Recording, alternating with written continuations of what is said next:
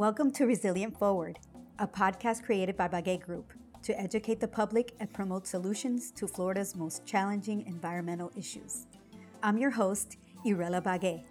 I've been a longtime advocate of the environment and the economy. I invite you to join me as we showcase resilient solutions, feature innovative strategies, products, and services from prominent members of the business community, including industry leaders, advocates, and elected officials all engaged in developing and implementing resilient solutions in their community.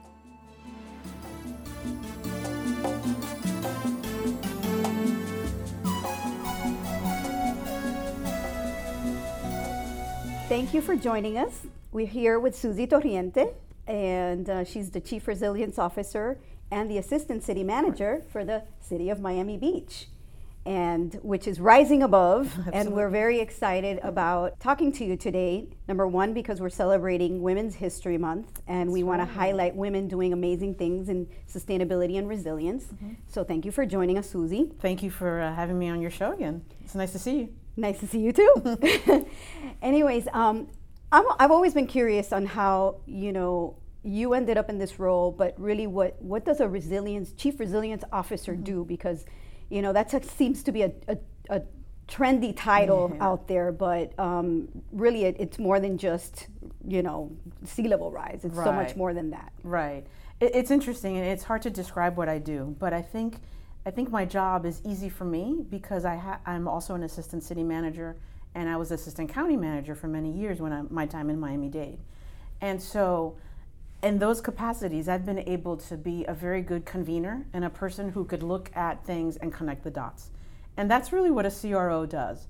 Um, the CRO is the, is the person who convenes the public sector and the private sector, government and homeowners, engineers and planners. Um, so I see my role as bringing people together, and then how do we actually work in teams, not in silos? How do we look at projects in an interdisciplinary way, not just in our own department? And really start to solve the problems of our times. For us, you know, in, in Miami, greater Miami, what are our problems? Flooding, sea level rise, transportation. You probably sat in traffic getting here, right? Yes, lots you know, of it. uh, of, uh, the lack of affordable housing for some segments of our community, the need to have good jobs, right? And uh, so the kids don't leave after college. And so these complex modern problems can't just be solved the way they used to be solved. And so the way we see it is that, um, you know, at my job as a resilience officer is bringing people together and taking those complex problems and really finding ways to live in, you know, the city of tomorrow. So essentially, it's a very proactive way of, you know, problem solving. It is. You know, actually. you're getting different, you know, even though there are diverse opinions around the table mm-hmm. and different expertise, mm-hmm. you know, you're, you're getting probably the best people around, you know, that you have on staff and even outside, you know, yeah. stakeholders and just like really breaking through some some Absolutely. barriers. Absolutely. There's nothing better than when you have that diversity in a room and you start to see things from different angles and you can start to understand and, and you learn. Right. You know, the best part about this job is that I'm having fun and I'm still learning. Right. You know, after so many years of doing government work, you know. And, and so that takes me to something that you've been engaged in mm-hmm. with Miami Dade County and the city of Miami, which is the 100 Resilient Cities pro- project right. funded by the Rockefeller Foundation. Right. So talk to us about that that experience and mm-hmm. some of the solutions mm-hmm. or interesting ideas that have emerged yeah. from that process. Sure, sure. So uh, Miami Beach is very grateful to be part of the partnership, Greater Miami and the Beaches, uh, with our friends across the Bay and at the City of Miami and Miami-Dade County. We will be releasing finally uh, Resilient 305, which is our strategy. We're hoping to get that out in the springtime. And I hope that um, the folks in Greater Miami will be pleased with it. We spent two and a half years, you know, talking to anybody who would give us the time. And um, I concentrated mostly on the topics of leadership and recovery. Um, not just responding after like an event after a storm, mm-hmm. but you know long-term recovery and financial resilience. And so there, those are the, the kinds of work that I did in, in, in the, in the plan. Um, we're very fortunate to be part of this network of, of, of network of 100 resilient cities all over the world. And over this two and a half year process, what's been really good is that uh, we've been able to receive from the network and give to the network. Uh, we're experts in certain areas. We've done certain things that we can share. we can learn from others. Um, you know, we, we like to talk about when we had Zika a couple of years ago, I was able to talk to Rio de Janeiro within hours just to ask questions, you know? Wow. We were able to talk to Norfolk when we were trying to understand some of our stormwater program. Uh, and I actually sent my planning director to an event over there. When this mayor and commission came in and they said, hey, how's the stormwater program going? Are we doing the right thing? Well, we turned to, to, to the Rockefellers and they actually funded the Urban Land Institute that brought in nine experts from all over the world to look at our program. And they spent a week here. So we're very appreciative of being part of that network and really being part of those resources. And I think that's going to be successful for us as a community. So, regarding the Ur- Urban Land Institute, so that basically was a group of folks, independent, mm-hmm. uh, weren't paid consultants no. of any kind, that came and took a good look at, you know, your stormwater master plan and some of your flood mitigation mm-hmm. projects that right. you're engaged in to really deal with some tidal flooding that you have every couple of yeah. months or right. so um, that are impacting some of our neighborhoods here in Miami Beach. Mm-hmm. So, what was the outcome of of their, yeah. I guess, review? They, their outcome, um, to me, is very uh, exciting because I think that we we learned a lot from the exercise and we were able to make certain improvements. They came in and they looked at what we had done and they said, you know what, you acted with a sense of urgency, you had courage in what you were doing. In 2013 with that when when the, the mayor and commission at the time came in and they said we're going to raise the stormwater fee. We're going to do emergency contracts. We're going to hit those areas that are flooded today. You know if you remember sunset harbor and if you remember pictures of miami beach the cars were flooded out. There were areas of the beach where there was property damage. Um, and you know what? This mayor this commission said no we're going to fix that. And they did. As we go through the years and the rest of the program, and as we invest in the rest of the island, we've kind of tackled those issues that are today issues. And you know, and the pumps are working and the elevated roads are working. What we need to do now, as as we invest in the rest of the city, neighborhood by neighborhood, now we have an opportunity to have an interdisciplinary team designing future projects. And so Miami Beach has really kind of taken an interesting pivot. Uh, the program, when it began, was very engineering driven, and it had to be, right? Right. Um, now we've hired a new consulting firm. Uh, we went through a process that we said we want to hire somebody who's going to be our integrated water kind of master design criteria professional. Uh, we hired the firm called Jacobs. They're coming in. They're going to look at uh, kind of uh, our overall strategy and go and, and really transition from that traditional gray infrastructure. When you go to Sunset Harbor, you see the pump, you see the elevated roads, you see a lot of cement. Right. Okay, when you go into a neighborhood, right, where you live, you don't want it to look like a commercial district, right? Right. right. So so then the, the, the, the design criterias and the design that will be happening in the cities will have not just the engineers designing the, the pipes, but you'll have landscape architects, you'll have environmentalists, you'll have somebody who understands the tree canopy and the benefit. Uh, we'll have um, people who can help us implement our transportation master plan. So much like what I do as CRO, convening different disciplines, the result of that study has helped the city sort of take that pivot and work more in, in a team. Great. The manager created a, a, a, he calls it the Ready Team. We meet together once a month. We look through the recommendations and work really scouring through those recommendations and, and making changes either administratively or through our legislative process.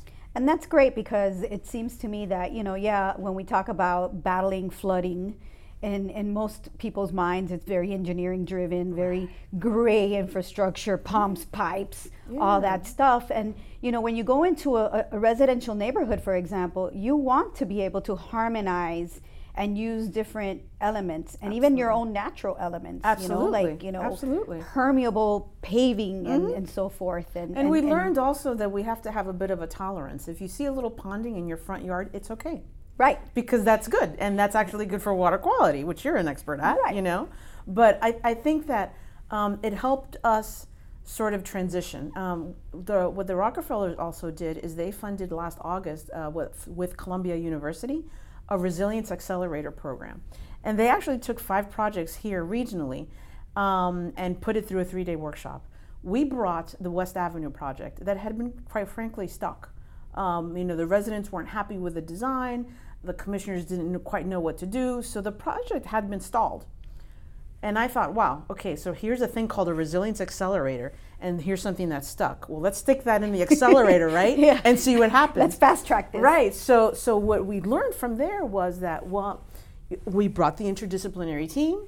We listened to the neighborhood. We actually wrote down all the neighborhood concerns and, and put them on the wall for the three days. And one by one, we said, okay, they want this. We can do that. They want this. It's not going to work. And why? And so it became very transparent. We heard you. We can do this. We, we're going to have to not do that. And so what we did was we actually kind of redesigned the, per, the, the street a little bit. And it had a, a 60 40 um, sort of split in terms of 60% vehicle, 40% uh, for the pedestrian. We actually made 60 for the pedestrian and shrunk the, the vehicle, the vehicle uh, lanes. We created bioswales for more of that green infrastructure.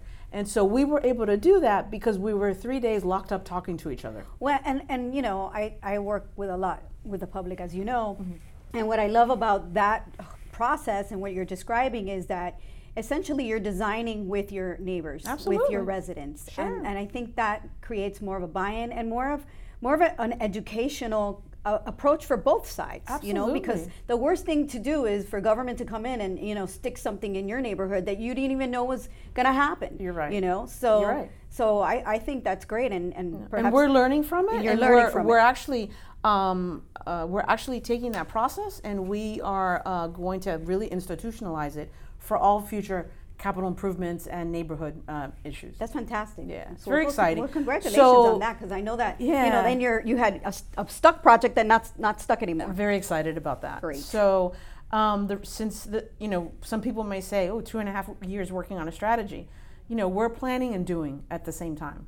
Um, we have a lot of you know I, I wear two hats as an ACM and CRO, so there's a lot of things that during the planning process we've been able to learn and implement, and um, and we'll sort of embed that moving forward in the strategy.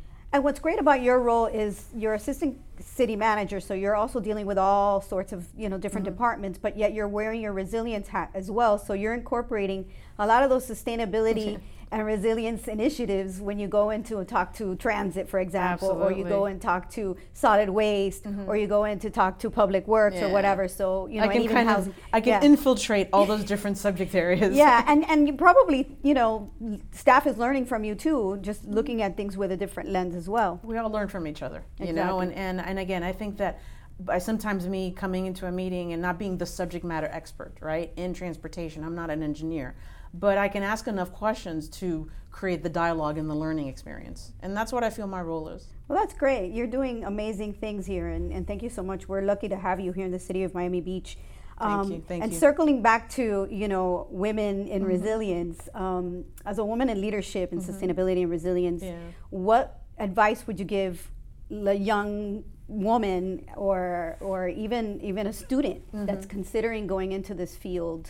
Um, you know, what do you what, what what would your advice be? Well, I, I talk to students all the time, and just this morning I was talking to a young man who um, is, is studying at, at the Harvard uh, Design School, and um, you know what I say is that uh, this is we need the best and the brightest.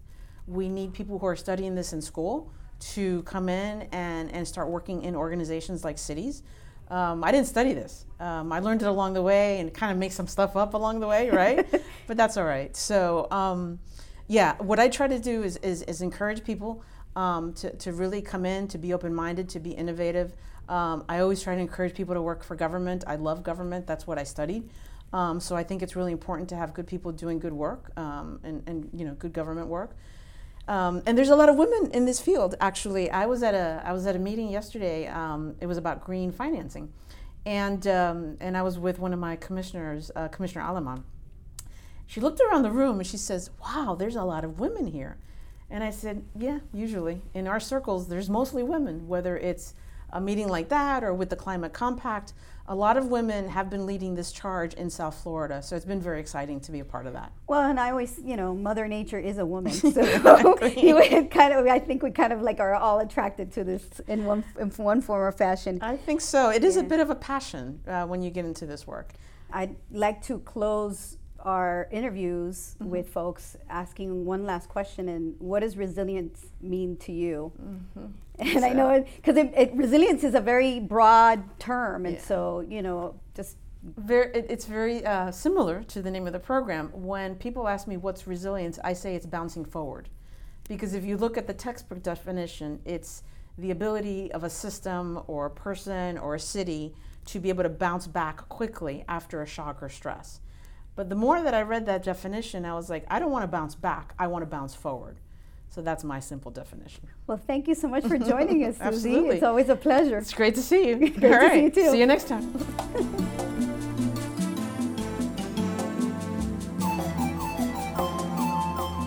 so I'm here with City of Miami Beach Commissioner John Elizabeth Aleman, who is an amazing woman, elected official. She's doing great things for the city of Miami Beach. And um, I have now, you know, we're celebrating um, Women's History Month, and we decided that we wanted to highlight some women doing great things in the resilience and sustainability space. Um, but one question is, what inspired you to run for office? Because you know we're we're living in such a you know hard time to really run and put yourself out there. But what was your motivation, inspiration? Yeah, it's funny because my, you know, in college I studied finance and then my career was in software development. Um, but it just happened over time. Uh, I'm a mother and I was very involved in my PTA.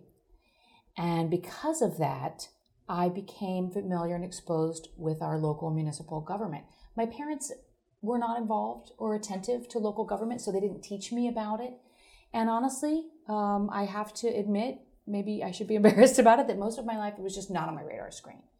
But when I started working on education initiatives and had to bring them forward to our Miami Beach City Commission, uh, you know, you always have to sit there all day and kind of hear everything else that's going on before right. your item is heard. And I sat there listening to all the really crucial matters that came in front of the commission. And I had an aha moment of how important the city commissioner seats are and how they really affect our daily lives to a much greater extent than state or federal positions, um, yeah. which I believe are very strategic, very important. I'm not diminishing those, but it was an aha how important the local roles are. Yeah, well, you know, they say our politics is local. Um, and it's true, you know, I, I do see that, and I've worked with all levels of government, and I do see that the biggest impact, or what you can see right away, is, you know, local initiatives, local resolutions, ordinances that you pass, and, and you see the benefits right away, you know, as opposed to, you know, state, you know, legislative bill or, or even one at the federal level that takes forever to happen. Um, you know, city government and local governments tend to move pretty quickly. That's true. In the course of even one term, and here in Miami Beach, our terms for city commissioner are four years, and you can uh, do two of those. There's plenty of time for you to initiate uh, actions, legislation, and actually see the results in the community. So, from that standpoint, it's very rewarding. While I was the PTA president at our local North Beach Elementary School, what's funny is uh, whenever you're in any sort of position of authority, people come to you. And they think you maybe you know a little bit more than, than somebody else. And uh, this was, I would say, around 2009, 10, 11. People were already asking me about climate change. Right and they were worried, um, you know, about their property values. They were wondering if they needed to have an exit strategy for their, you know, their home, which for most people is their nest egg, and that's that's scary for everyone, and it's definitely scary for uh, parents who maybe thought they were going to pass along the home to their children. A little bit about Miami Beach. I think everybody knows the real estate's pretty expensive. It's hard for first time home buyers to establish themselves in Miami Beach. Right. And so many, many people think about uh, holding on to their their residential property and passing it on to their children. It's a dream that many people have. And here comes climate change and sea level rise and and we started having to learn when the king tides were coming, which is something we didn't used to have to know. Right, which is tidal flooding for those that are not too familiar. But I, I can't imagine anyone not knowing what happens in Miami Beach anymore because we've had so much news coverage about our flooding issues and you know right. we the, the, these, these are barrier islands so you know evacuations during hurricanes and so forth but yeah you know sea level rise and climate change is is something that's top of mind. You've been a leader in that um, area as, as a city commissioner and um, and just handling you know managing our environmental challenges you know because I call the city of Miami Beach the lab you know and you guys have done really progressive and bold things in the city. So tell us a little bit about you know maybe some of the things that you feel very proud of that you've done and some of the things you're implementing now that you know could help folks actually hand down their properties in the future to their ge- next generation. You know, the the program started before I was elected and actually was one of the key triggers for me to go ahead and raise my hand and do the hard work of, of campaigning and getting elected, uh, which is uh, definitely daunting, um, but worthwhile. Um, I wanted to be a part of our adaptation and the solutions and making sure that we were all going to be okay at the end, uh, which I really do believe. So, um, so the program, the infrastructure, and uh, which is really, I would say, like the below the ground, the expanded pipes that the stormwater travels through, um, the pumping stations that force the water through, um, because as you know, as, as the sea level rise, we've got to actually apply some force to drain the city. Right, because it's a gravity based system. That's right. Mm-hmm. And we can't really do all that much about um, the water coming up because we also live on a sponge, which is an aquifer. I like to describe it in that way. It's true. I have a little piece of bedrock that I got from Public Works uh, of what our City of Miami Beach bedrock looks like. Mm-hmm. And, you know, it looks like a bunch of straws yeah. Um, bundled together. It's mm-hmm. limestone and it's porous. And so the water does come up from below. So the core infrastructure uh, rollout was identified prior to my uh, getting into office. But as I quickly began to familiarize myself with our program and also take constituent sort of calls for help, feedback, right? There were some um, changes that I have sponsored that I'm really proud of that make the infrastructure rollout more comfortable and easy for homeowners to adapt to. For example, um, part of, uh, we talked about the pipes and the pumps, but another part of the City of Miami Beach adaptation strategy is to raise the roads. The reason for that is as sea level rises, so does groundwater. And when the road beds are sitting in groundwater, they're degrading. Mm-hmm. And that's why not just Miami Beach, but other cities like Delray uh, and Miami are looking at elevating the roads. And that's to lift that roadbed up out of the groundwater. Right. Um, and it's important most people are worried then though what happens when the right of way in front of my house gets elevated you know how, how is that not going to flood my right. property and my right. home right That's and, a big concern and how do yeah how do you harmonize that aspect of you That's know private property with public property because again government is going to take care of your you know what, what we call your common areas which is what we pay taxes for roads roadways and lights and, and so forth and, and you know just infrastructure in general but um, you know, you own your own property. You're going to have to meet us halfway. I would say. I would say. That's true. That's true. It is definitely not just a public endeavor. It's also a private endeavor. And harmonization is a key word. We definitely use that word in the city of Miami Beach about how does that public space and the private space blend together in a beautiful way, such that when it's done, we still love our neighborhood right. and um, and and the natural environment. So, what the first thing I did was sponsor something that I called the residential tie in. And what that is, as it says, if the city elevates the road and your finished floor is lower than that, then the city will pay for all the plumbing to install a drainage infall on your private property if you so permit and the city will allow you then to drain your private property into the municipal system so that you aren't negatively impacted. That's great. Yeah, that's great. That's a solution right there. It's definitely a solution, mm-hmm. and it wasn't part of the program. Right. Um, it just it really came to me out of a constituent request. Um, secondly, uh, after that. Um, I sponsored an edit where we, we waive any permitting fees. So if the city comes with the infrastructure projects to your neighborhood mm-hmm. and you've got to permit uh, whether it's you know something to do with your driveway or undergrounding or plumbing or anything associated with the harmonization, the city will waive all the permitting fees. Oh, that's great. So okay, that's just so a, that's another help, you know, and, and assistance to to really a vulnerable area because that's basically you're you're doing you're you're providing relief to the most vulnerable first. It's I'm sure that's it's right. going to be phased and it's a phased approach you know you know where you know the flooding is happening now and where people are more you know impacted and then you know there are other neighborhoods that are higher and, and aren't going to be impacted anytime soon so you know it's kind of like a shared responsibility and a That's shared shared you know resource. And it's all you. Each property owner is going to have something they have to pay for, whether it's relaying down their driveway or Sure. landscaping, something. And so, uh, really, we wanted to take away any other investments that that we could, such as administrative fees. So we're waiving those. The next thing that came up for me, and again from a constituent need, is green space requirements. The city of Miami Beach is absolutely trying to increase pervious space, green space. We're in our new G.O. bond going to plant uh, 5,000 new trees Right. uh, to help with this overall sort of water management program. So when the city comes in as part of your harmonization associated with uh, with a road raising project, you might have designed your yard and your driveway and everything around old green space requirements. They used to be 30% uh, pervious green space. Now we require 50%. Right. So you're essentially being, you know, you're you're incorporating new strategies, new green infrastructure combined with the gray infrastructure, your pumps, your pipes, and all That's that right. other stuff, storm drains and, and so forth, um, just to create that harmonization. And also, you know, the resident is part of the solution. That's right. That's right. Because you know, uh, but not everybody knows that it's really important.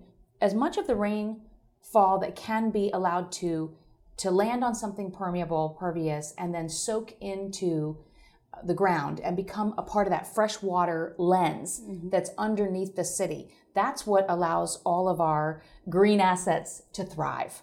Right? We really do need that freshwater lens to keep the the salt water um, Right out, Uh, out of out, our out. aquifer because you know uh, the the rainwater does we we want the rain we welcome the rainwater because it recharges our aquifer. We're fortunate to have plentiful you know water supply, potable water supply here in South Florida. Right. So one of the things I sponsored is if your old driveway design and configuration meets the old green space requirements, but not the new expanded green space requirements. If the reason you're having to modify your yard is because the city is coming through with a um, stormwater infrastructure road raising type of a project, we're going to let you kind of off the hook. We're going to grandfather you in to whatever was previously approved and not make you meet the new code. Right. And that's really just to um, to reduce some of the pain associated. But if someone does want to you know incorporate the new standards, they can certainly do that. Of course, and we would encourage them to do that and help them with it, um, but they don't have to. It becomes their option. Similarly, you'll see I have an item now, and it's going to come up uh, for a couple of readings in front of the Miami Beach Commission soon to allow the same for structures. If you had a, a shed or a pool house, we've increased our setback requirements. They used to historically be like side setbacks on a residential property were four feet. Well, mm-hmm. now they're 10. And the reason we increased the setbacks is because we expect homes to be built now Higher, elevated and right. higher. So, in order to keep them from looming over their neighbors, we increased the side setbacks. But now let's say you've got to harmonize and you've got some older structure, maybe your garage, mm-hmm. that is four foot setback. We're not going to require you to demolish it and be unable to replace it because of the new setback. My hope is that my colleagues will support me in recognizing that in that case, we're going to let you grandfather in according to your old, you know, permitted structure. That's not to say that if somebody built an unpermitted structure Oh, sure. that was never allowed, you know, that they're going to somehow Well, um, codes are codes, that you got to follow that's those. right. That's right. But if it was well, you know, properly permitted and all of that, my hope is that we'll, we'll allow people to grandfather that in. back to uh, March History Month, Women's History Month. Um, as an elected official, as a, a female in, in this process, and having gone through an election and having campaigned and everything else, and we're starting to see a lot more women motivated um, to run, what would be your advice to someone who's actually considering running, getting more involved in their, you know, city government or even running for higher office, and or a young young girl, you know, that is like thinking, should I run for student government? Should I not? Um, you know, what what's your advice? Um, because it is different being a female in in this process. Listen, um, women have some natural um, abilities and, and typical characteristics that we really need in politics right now. um, on every level. So uh, I would say the ability to really listen um, is uh, and communicate and find that win-win and find common ground. Um, those are those are great feminine characteristics that we need more of in politics today, and really just that whole nurturing. I mean, I, I'm not surprised when I attend a climate or adaptation type of a, of a workshop, uh, as I did this week with the Nature Conservancy and Harvard put on this great how to finance green adaptations workshop. And I looked around the room and there were all these women, and I thought, well, it makes sense to me because this is a long term problem. And we need to be able to look out into the future and provide that nurturing, whether it's nurturing the planet, mm-hmm. nurturing our state, our city, our Biscayne Bay. Uh, the world needs some mothering right now. And I, uh, I really encourage uh, all of us out there to get involved. It's not hard to do. You know, most of our governmental organizations, certainly City of Miami Beach, we have a great website so you can learn about all of the committees you can get involved in. The, the meetings are live streamed and available online. The agendas are online. We even have in the City of Miami Beach something called MB Resident Connect, which is an alerting system. So if you put in uh, sea level rise or, or stormwater, you can get a proactive email before that's ever discussed at any public meeting in the city. Oh, that's great. It's so great. The city won an award for that uh, little tool that we put together, which is terrific. So um, definitely get involved, even if you're not. Uh, it, maybe I was like appropriately naive to go ahead and just go straight for running for commission, um, and there was nothing wrong with that. It's been it's been amazing and worthwhile. If you're not really ready to take that step, that's okay. Reach out to one of your local electeds, ask to be involved in a committee, get involved in your local chamber because the chambers are also tackling these issues from the business perspective. Um, and so just just really start getting involved and being a part of the discussion. Well, thank you. That's great advice, and I really appreciate you um, taking the time to talk to us. Um, we'd like to end the podcast with one question What does resilience mean to you? Uh, resilience means to me being able to take something negative uh, and first of all um, sort of absorb it and react uh, and recover and be okay um, and do that repetitively but use those moments also to sort of leap ahead and and um, and and become more uh, more responsive to um, how the world is changing as we go forward. I feel very optimistic for Miami Beach uh, in this regard. Of course, right now, most of when we're talking about resilience has to do with climate change and sea level rise and, and stormwater, because that's really important to us and, and very um, timely. Um, but of course, there's, there's more to resilience. Um, I think as Miami Beach looks to the future, we're looking to become really more culturally resilient. I think that some of the engineering has taken a toll on our community um, and made people feel fearful. And my hope is uh, that we can work harder to really instill that sense of hope. And so resilience is all about hope uh, and, and a confidence that we can respond and adapt and, and, uh, and be even better than we were before. Well, thank you so much for joining us. This has been a great conversation. Thank you. I've enjoyed it. Commissioner John Elizabeth Aleman from the City of Miami Beach. Thank you. Thank you.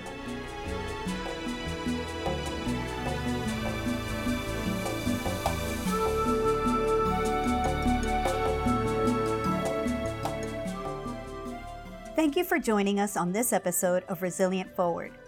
You can listen to other podcasts at resilientforward.com and follow us on Twitter at ResilientFWD.